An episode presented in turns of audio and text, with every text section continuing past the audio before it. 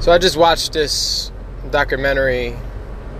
I would call it a film, but it had film or cinematic aspects to it. But it claims to be a documentary of this guy who wanted to find out the meaning of being present. Uh, it's called Chasing the Present. It's on Gaia. Watch it on Amazon Prime Video with the Gaia subscription I have. Yeah, Gaia is an interesting channel. I, I watch it uh, for open, just opening my mind to what else is out there. What just this is what you do. You explore and see what what resonates, what doesn't. Again, just adding more seeds of wisdom to my garden to see what grows, what flourishes, and even testing out some uh, some of these ideas with what I watch or what I read or what I listen to. Uh, that's that's the practical or the practicality of being a philosopher. A philosopher is one to think, to sit there and contemplate what one thinks of, um, allowing one's ideas to manifest itself, creating an answer for a, a, a, a problem you may have. You're looking for the solution. The answer builds up itself with consciousness when you just ask the question and you sit with it. You don't even have to find the answer. You don't look for the answer. The answer comes to you, so to speak, or answers come to you, and you can work your way of like, is that the answer? Is that the answer? Does that compute? Does that compute? Just like a math problem. Math is a little different, obviously. In mathematics, you would do two plus two, and we already know that equals four. You can count with your fingers and get that. You can count in the many ways that you can count using objects, using your mind to vision two objects plus two objects, and you count them all as four. But you know, can you do that with uh, a, a question you may have with something that you don't know? Like, what is my purpose in life? What am I here for? Uh, what is this life? Who am I? All these deep questions that we have to dig within ourselves because no one else is going to give you that answer. Some people may give you their answer, but a person who is wise would say, Seek within, my friend. Seek within. Learn to seek within. Like, uh, if I told you the answer, that probably wouldn't resonate with you because you didn't allow it to come to you in the natural way. With that being said, going over back to this film, I'm losing my train of thought here. Uh, it's called Chasing the Present, and quick review of it it left me uh, a bit disappointed, underwhelming. I give it a three out of five. It was great in terms of like the whole point of it. The message is clear, sure. Be present here now. Yeah, for those that are just introduced, I would say for those that are introduced to this idea of now, it's a great starting point for what is the now? And then it, and people will start asking questions. What does this mean by now? And then oh is this going to help me cure my depression or my anxiety or whatever emotional charged uh, emotionally charged feeling i have that creates this underwhelming feeling of wanting to be here in this universe or in this planet. I don't even want to be here anymore. Why am i living? I can't seem to kill myself but i'm still here. What the hell's wrong with me blah blah blah blah that's a great starting point. But it left me underwhelming in terms of, uh, I mean, it left me unsatisfied in terms of the the uh, the story of the guy playing the story. Sure, you know, I I don't want to spoil it, so I just let you watch that for yourself. I just just the ending was just like okay, it was lackluster to say the least.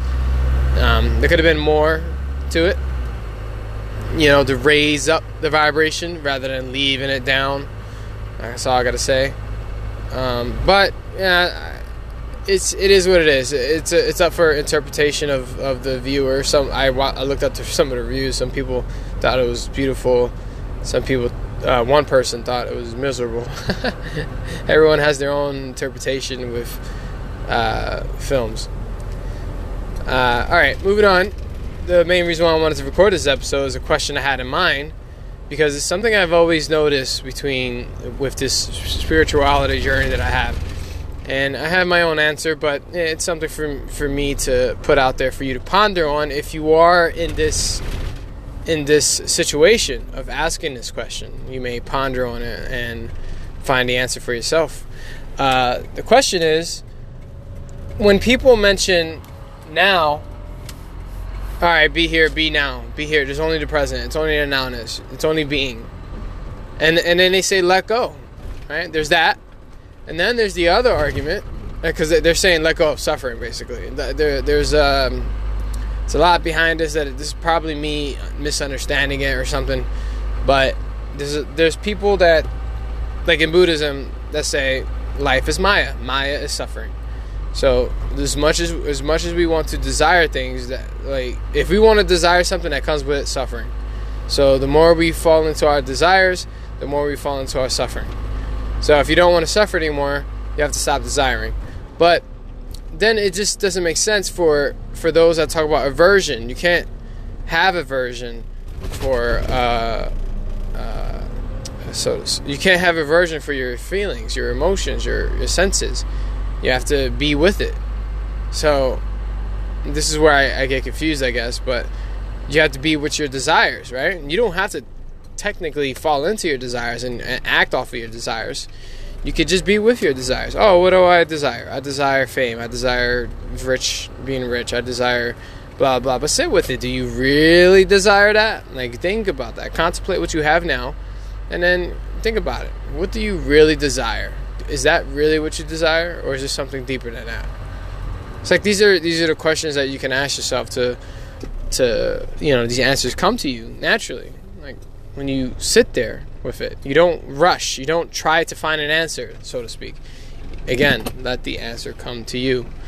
Um, but anyway, from my own conclusion, you know, they say let go of suffering, let go of desire.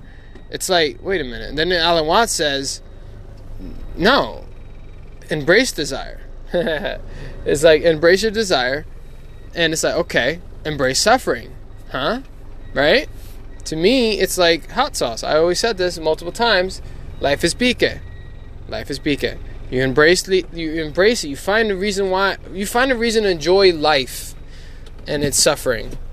Then what suffering is there to suffer through? What, right when you embrace the suffering, you, you love it. Not saying that you you want to suffer constantly, consistently. There's a balance here of learning how to switch between suffering and not suffering. There's the suffering, and then there's the peace, the yin and yang, the peace of mind of being one within, and the suffering by going without, by being a part of the story, by uh, finding your purpose or being a part of your purpose, the greater purpose of life. Uh, there's the balance of finding your purpose as an individual and finding the purpose collectively.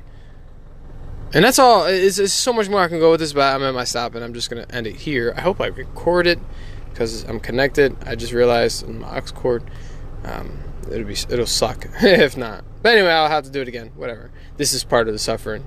when you record something for 8 minutes 30 seconds and it doesn't even record all the way. So I'm gonna test it out, and if it works, cool. Not, then I have to record again. Anyways, besides the point, may you all learn from your suffering. May you all learn to find peace within. Value life, value time.